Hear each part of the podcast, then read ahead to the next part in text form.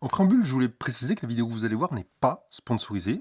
Précise parce que je vais dire beaucoup de bien de cette invention que je trouve géniale, mais je n'ai eu aucun contact avec l'entreprise qui les fabrique. J'ai acheté mon exemplaire moi-même hein, à mes frais et j'ai pas reçu un centime de leur part ni de qui que ce soit pour dire ce que je vais dire dans cette vidéo. Alors pour faire le petit bois, il y a littéralement des dizaines de manières de procéder. J'avais déjà expliqué comment je faisais avant dans plusieurs vidéos, donc je vais pas recommencer, mais en résumé, je ramasse le petit bois mort en forêt. J'avais toujours fait comme ça avant, mais après il y a plein d'autres méthodes, notamment les espèces de grosses mèches qu'on fixe sur les perceuses et qui sont assez répandu aux USA. Pour ma part, je suis pas trop fan de ces trucs parce que ça demande d'utiliser de l'électricité. J'ai fait un sondage il y a quelques jours pour savoir ce que vous faisiez en matière de bois d'allumage. Et le résultat, c'est que les deux tiers d'entre vous se chauffent au bois et que vous êtes 8% à acheter votre petit bois et 43% à le faire vous-même. Vous m'avez aussi donné un large aperçu des méthodes que vous utilisez. Alors ça va de la pomme de pin à la récupération de cagettes, en passant par la collecte de branchage en forêt, ben, comme ce que je faisais avant. Et c'est intéressant à voir pour moi parce que ça me donne une idée des techniques que vous utilisez. Mais après, si on regarde à une échelle plus large, la méthode la plus répandue, ça reste de faire ça à la hachette en débitant de petits morceaux de bois de plus en plus fins, tout en essayant de ne pas se couper un doigt. C'est la technique qui va le plus souvent être utilisée dans les tutoriels que vous allez trouver sur YouTube, et c'est notamment celle qui est utilisée par Vincent Tuchtel, qui est la référence sur YouTube pour tout ce qui concerne le bois de chauffage. Alors c'est notamment lui qui a écrit le manuel du feu parfait, qui est vraiment le livre de référence sur le bois de chauffage et que je vous recommande fortement. Je vous mets en description de la vidéo un lien vers sa page YouTube si vous souhaitez aller voir ce qu'il fait. Et je vous mets aussi un lien vers le, vers le livre. Donc allez voir en description si vous voulez en savoir plus sur le travail de Vincent. Et donc lui, pour son petit bois, ce qu'il fait, c'est qu'il utilise une hachette.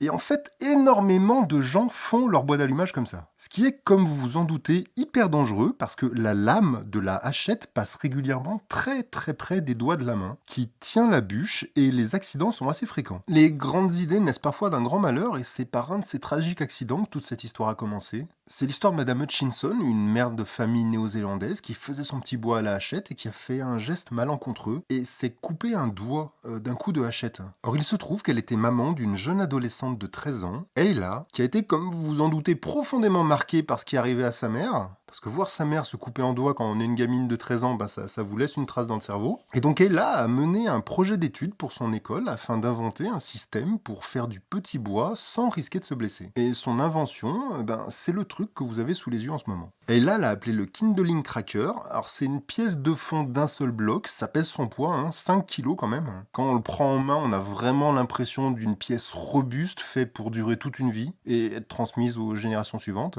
C'est vraiment un truc qu'on le garde à vie. Le seul entretien dont vous aurez besoin, c'est un petit coup de brosse de temps en temps, mais après c'est beau comme un 431. Vous pouvez le laisser à vos enfants qui le laisseront au leur. Parce que pour casser ce truc, il faut vraiment le vouloir et le faire volontairement. Alors je suis un grand fan de ce genre d'inventions parce qu'elles sont à la fois durables et d'un niveau technologique primitif. Et puis ça demande pas d'énergie, ça tombe jamais en panne et vous pouvez savoir que ce sera opérationnel le jour où vous en aurez besoin. Je vous avais déjà montré le casse-noix inventé par Adrien Roussel alors qu'il était âgé de 14 ans. C'est le casse-noix que vous voyez à l'image en ce moment et donc euh, bah, Adrien avait 14 ans quand il l'a inventé. On est un peu dans le même esprit que l'invention de Ayla. En fait, c'est tellement simple et rapide à utiliser qu'une fois qu'on l'a essayé, bah, on retourne plus jamais à casser des noix avec une pince métallique. Là, c'est pareil, une fois qu'on a utilisé l'invention de Ayla, bah, c'est plus possible de revenir à l'achette et de faire du petit bois autrement. Il y a deux trous à la base pour fixer le truc sur un plot, ce que je vous recommande vivement de faire parce que sinon c'est pas viable en fait. À chaque fois que vous allez taper dessus, ça va bouger dans tous les sens. Là, vous voyez, j'ai utilisé des vis à bois galvanisées de 8 cm de long avec un diamètre de 8 mm.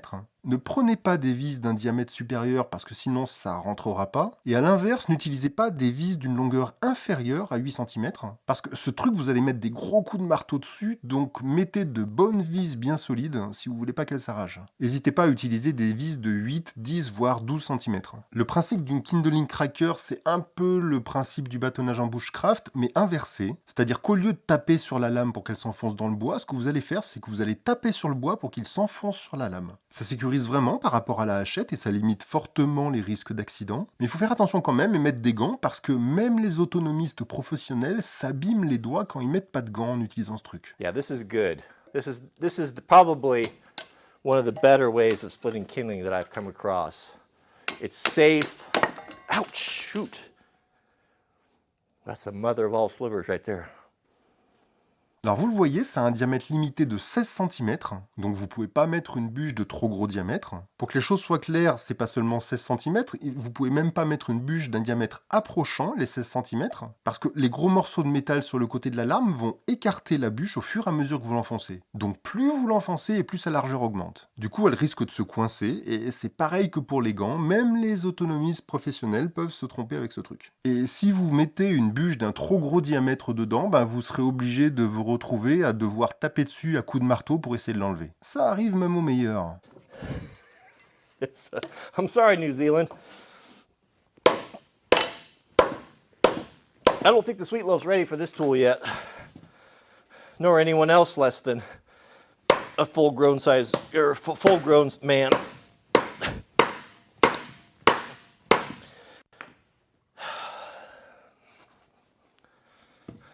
On trouve sur internet des tonnes de copies de cette invention en version made in China, mais il faut dire que l'original coûte assez cher, hein, c'est aux environs de 140 euros. Alors je peux pas vous donner un retour sur les copies chinoises qu'on trouve à partir de 30 euros, pas parce que je les ai pas testées, mais ce que j'observe quand je lis les descriptifs, c'est qu'à chaque fois il est indiqué que ben, ça pèse pas 5 kg, ça pèse euh, des fois 1, 1 kg et demi, 2 kg, 3 kg, mais donc ce que j'en déduis, c'est que c'est probablement de l'acier, mais c'est pas des grosses pièces en fonte comme l'original ce qui explique en fait la différence de prix. Après trois mois d'utilisation, je vois pas de point négatif à dire sur cette invention. C'est intelligent, solide, pratique, fonctionnel. Ça limite les risques d'accident, ça permet de produire assez rapidement plusieurs semaines de bois d'allumage et en une seule session de travail.